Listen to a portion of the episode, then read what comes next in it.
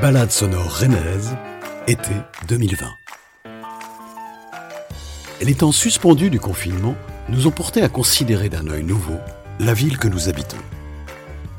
Cet été, un guide et une application ont été mis en place pour partir à la découverte des quartiers de Rennes à travers six balades. Pour tous ceux et celles qui ne peuvent pas se déplacer, nous vous les faisons découvrir en version sonore. Partons à l'aventure.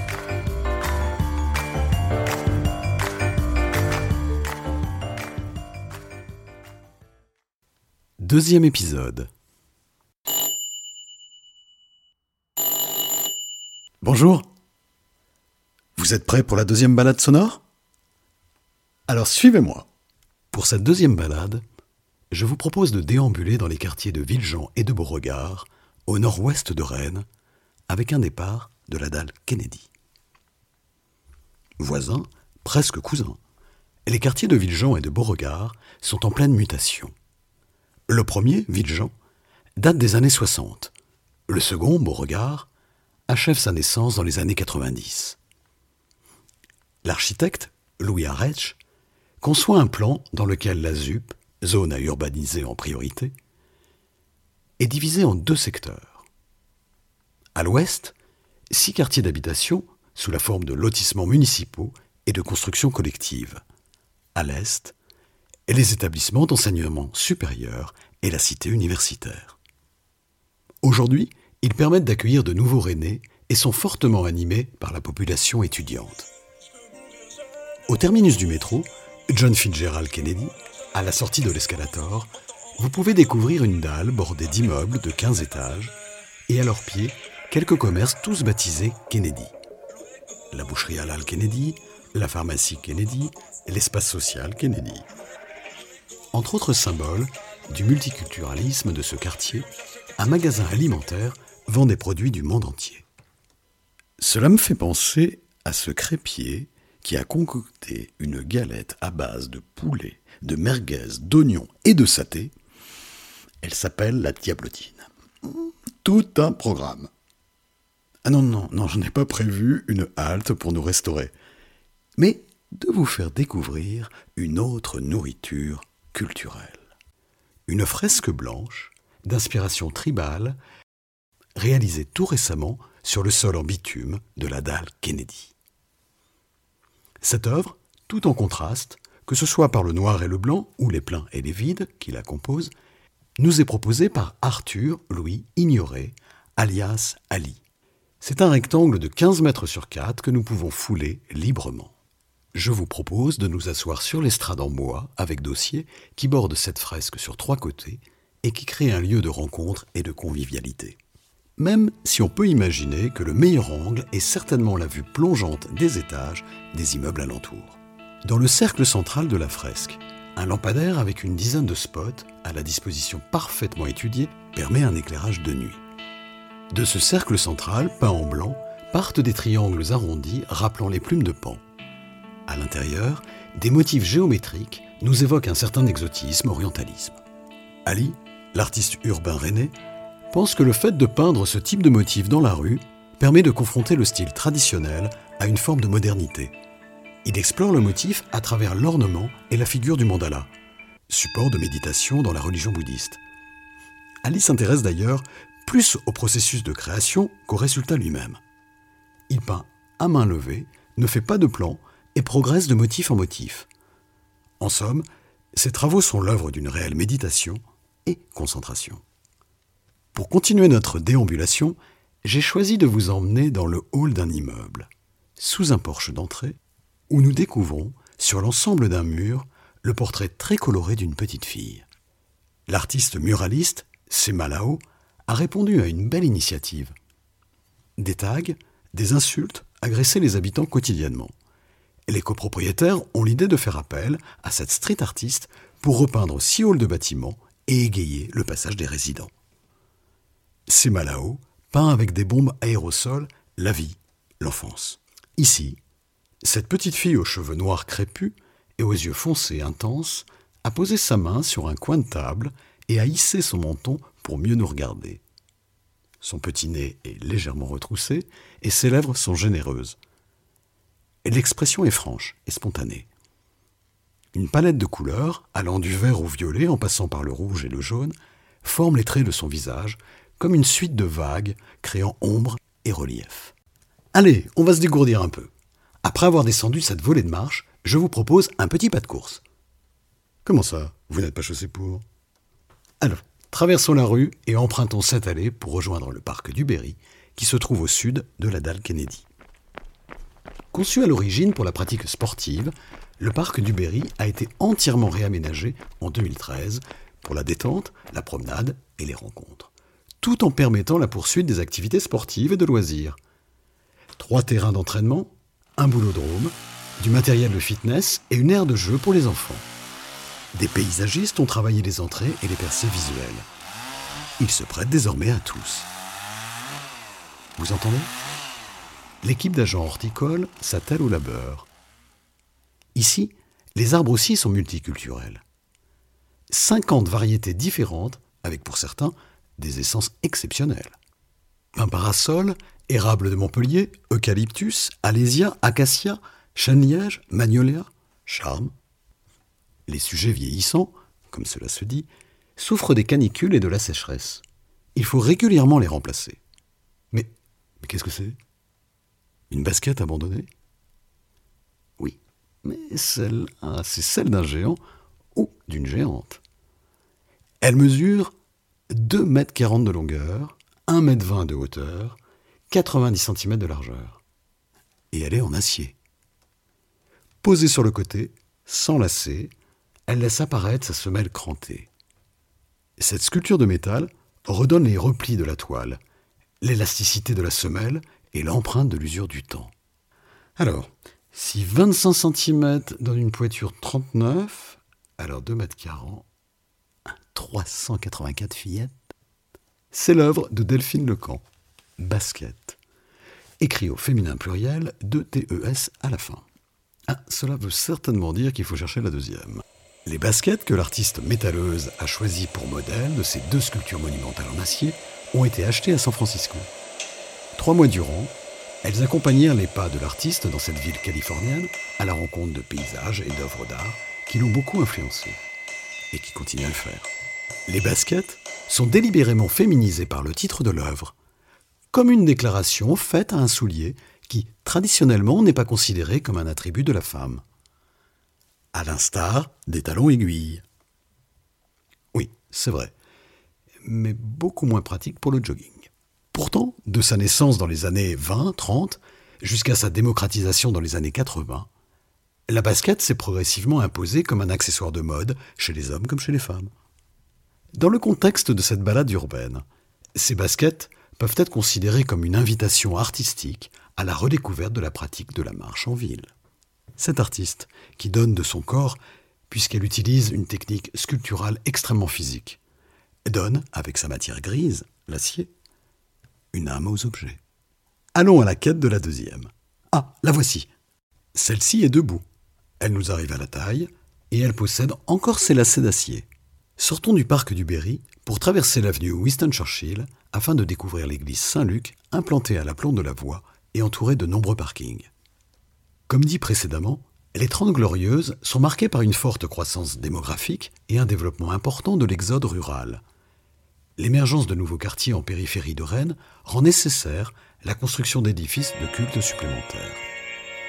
Ainsi, douze églises nouvelles sont construites entre 1956 et 1972, dans les quartiers de Clenay, Morpas, Villejean et de la ZUP sud-ouest devenue le Blône. Elles répondent à la fois à l'exigence de construire vite et à peu de frais, préfabriquer briques creuses, et d'incarner la modernité. En réponse au précepte du Concile du Vatican II, appelant à ce que l'architecture des églises puisse favoriser la participation des fidèles. L'église Saint-Luc, conçue par Pierre-Edmé de Rouche, propose un hôtel dégagé permettant de dire la messe directement face aux fidèles. L'église Saint-Luc possède un toit plat, des murs de béton percés par des bandes verticales filtrant la lumière, similairement aux vitraux. Ces grandes verrières, à réseau de béton, ornées de dalles de verre à motifs géométriques, réalisées par Hervé Lecume sur des cartons de Claude Guillemot et de Claudie de Vaucou rythment les murs tout en baignant le sanctuaire de lumière. On doit à Paul Griot l'essentiel de la décoration de Saint-Luc. Le grand mur du chœur, le Christ en fer à béton, mais aussi une Vierge et la fontaine baptismale. À l'entrée, le clocher carré en moellon de grès avec couverture en zinc contraste avec les murs en béton de l'église. Sous le porche, une fresque représente le Christ entouré d'immeubles modernes et ouvrant sa main à différents visages. Il est écrit Dans cette ville, un peuple nombreux m'est destiné. Je vous propose maintenant de traverser une résidence d'habitation de 4 à 6 étages et généreusement ponctuée d'espaces verts. Remontons l'avenue Gaston Berger en longeant le campus de Villejean jusqu'à sa station de métro. On doit à Louis Arech le plan du campus de Villejean en lien avec la construction du secteur d'habitation. Le premier établissement d'enseignement supérieur à être implanté en 1965, à peu près à l'emplacement de l'ancienne ferme de Malifeux, est l'École nationale de la santé publique, devenue l'École des hautes études en santé publique, puis la Faculté des lettres et sciences humaines.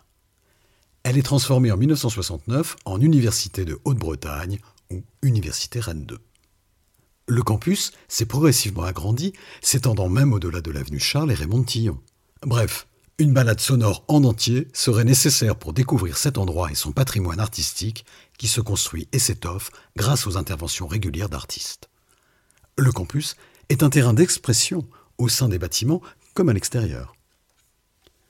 Nous sommes donc à la sortie de la station de métro Villejean Université, au milieu de la place du recteur Henri Lemoal, où nous découvrons un menhir.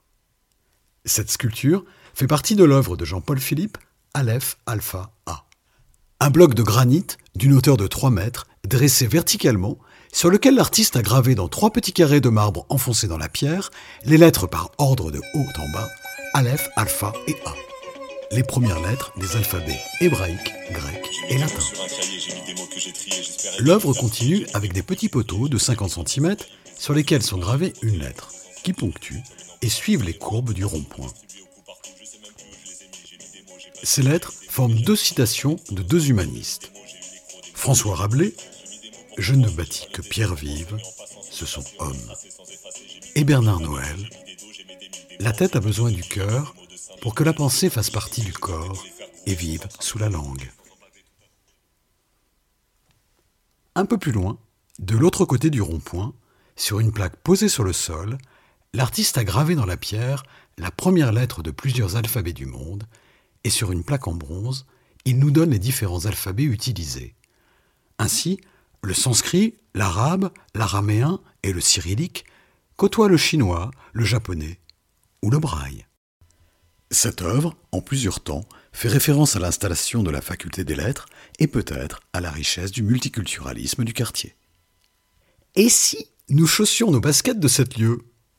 600 mètres nous séparent de l'avenue Charles et Raymond Tillon, véritable frontière entre les quartiers de Villejean et de Beauregard. Et traversons-la à grande enjambée. Il faut le dire, cette avenue n'est pas toujours simple à franchir pour les Lilliputiens que nous sommes. Pour certains, s'ils le désirent, vous pouvez suivre le boulevard à droite sur 300 mètres jusqu'à la ferme de la Harpe, qui est l'un des rares témoins du passé rural de cette partie nord-ouest de Rennes. Elle figure sur la carte de Cassini, qui est la première carte topographique et géométrique établie à l'échelle du royaume de France au XVIIIe siècle. En 1921, à l'occasion d'une succession, la ferme est achetée par l'école d'agriculture pour être transformée en centre d'expérimentation. Dans les années 70, elle devient un équipement de proximité à vocation sociale et culturelle. Récemment enrichie d'un parquet de balles, la longère vit aujourd'hui au rythme des concerts de jazz, des leçons de musique, des cours d'arts martiaux et des ateliers techniques, comme la plomberie ou la métallerie. Pour les autres, suivez-moi. Continuons tout droit jusqu'au parc de Beauregard. Campé sur les hauteurs de la ville, ce parc est le poumon vert de ce quartier en plein développement qui accueillera bientôt de nouveaux logements, dont certains seront réalisés en bois, un gymnase et un nouveau parc champêtre autour des fermes et du ruisseau de Quincé. Entrons dans le parallépipède de 9 hectares qui se développe en pente étagée, offrant une vue dégagée sur la ville. À l'entrée, un cadran solaire est accroché sur un mur en référence aux différentes installations qui sont disséminées dans le parc. Commençons par cette prairie. Le plasticien photographe David Bueno collabore avec un cabinet de paysagistes et crée un cadran solaire à taille humaine. Nous pouvons prendre place sur un foyer formé par un demi-cercle en ardoise.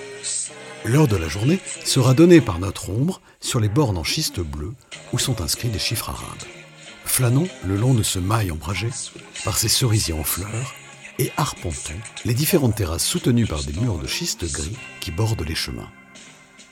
Dans la partie haute des murs de schiste, 34 lames de verre sont emprisonnées à l'horizontale. Ce sont de longs prismes épais et biseautés. La lumière du soleil les traverse en se diffractant en arc-en-ciel, offrant une perception spectaculaire et colorée du parc. David Bueno a intitulé son œuvre Œuvre sans titre. Certes, mais le parc, lui, se nomme Beauregard. Une dizaine de panneaux en métal émaillé vert, disséminés dans le parc, portent des citations de poètes antiques d'Héraclite à Platon. Chaque texte nous invite à faire une expérience. Je vous propose celle en cas de forte chaleur. Couchons-nous par terre sur le dos, les pieds face au soleil, pour se rafraîchir grâce à l'ombre de ceux-ci. Il existe aussi, dans un lieu plus protégé, une fontaine à brevoir qui accueille un jeu de miroir dans lequel une écriture de lumière révèle une phrase de Pythagore. Tu n'urineras pas à la face du soleil. C'est donc une lecture poétique de la science bâtie sur l'observation sensorielle de la nature que le plasticien nous propose. Nous arrivons au belvédère, la plus grande terrasse du parc, duquel nous apercevons un très grand bâtiment de vitres noires. Le FRAC, Fonds régional d'art contemporain. Et à côté, l'œuvre posthume d'Aurélie Nemours, Alignement du XXIe siècle. Je précise, alignement est écrit sans S. Rapprochons-nous. 72 colonnes en granit gris de Bretagne, hautes de 4,50 m et larges de 90 cm. Elles sont réparties à intervalles réguliers sur un plan rectangulaire. 9 rangs de 8 menhirs. Cette sculpture monumentale est inspirée d'une toile d'Aurélie Nemours, intitulée Le rythme du millimètre, elle-même composée de 72 carrés noirs sur fond blanc. Ces alignements de granit sont orientés selon la position du soleil, leur ombre portée au sol créant le rythme recherché. Ils s'inscrivent ainsi dans la continuité des monuments mégalithiques de Karnak ou de Stonehenge, dont l'implantation avait déjà aussi été établie en fonction de la course du Soleil. C'est un calendrier solaire. Tout se passe comme si le Soleil se pliait aux décisions de l'artiste, sans faute. Il se lève le 21 juin à l'angle nord-est, sans faute, à l'angle sud-est le 21 décembre, et pile sur la colonne centrale aux équinoxes d'automne et de printemps. Aurélie Nemours nous dit C'est une œuvre de la terre vers le ciel, qui part de la matière pour atteindre l'esprit, comme un dialogue entre l'art et l'éternité. Je vous propose de pénétrer au cœur de cette sculpture, de toucher sa matière et de déambuler entre ces colonnes plantées dans l'herbe, et pourquoi pas jouer à cache-cache. C'est moi qui compte. Je vous ai tous trouvés, mais j'ai triché un petit peu. Je vous ai vu à travers la façade de verre teinté noir du frac qui est réfléchissant. Ce bâtiment imposant d'acier noir, conçu par l'architecte Odile Deck et juxtaposant l'alignement du XXIe siècle, n'écrase pas l'œuvre d'Aurélie Nemours, mais la reflète. Le frac, soit plus de 3000 œuvres, réserve aux visiteurs 1000 mètres carrés de surface d'exposition, à travers une circulation verticale. Ce monolithe noir, fendu en deux pour accueillir la lumière du jour jusqu'au sol, présente des spécificités exceptionnelles, comme la salle d'exposition réalisée en porte-à-faux, qui est de ce fait flottante au-dessus du hall. De l'autre côté de l'œuvre d'Aurélie Nemours, la nouvelle maison de quartier de Beauregard est un espace de partage et d'accueil des habitants, favorisant la mise en œuvre de temps festifs et conviviaux. L'artiste Nicolas Gautron a conçu un habillage pour la façade. 500 points d'accroche sont répartis sur les murs extérieurs pour recevoir des bandes blanches élastiques tendues d'un point à l'autre, permettant de former des lettres, des mots, des signes, voire des dessins. Nous pouvons accrocher. À la prochaine. Voilà, le temps est venu de nous séparer. Cette deuxième balade sonore est terminée. Je vous propose de nous retrouver prochainement pour le troisième épisode de l'été.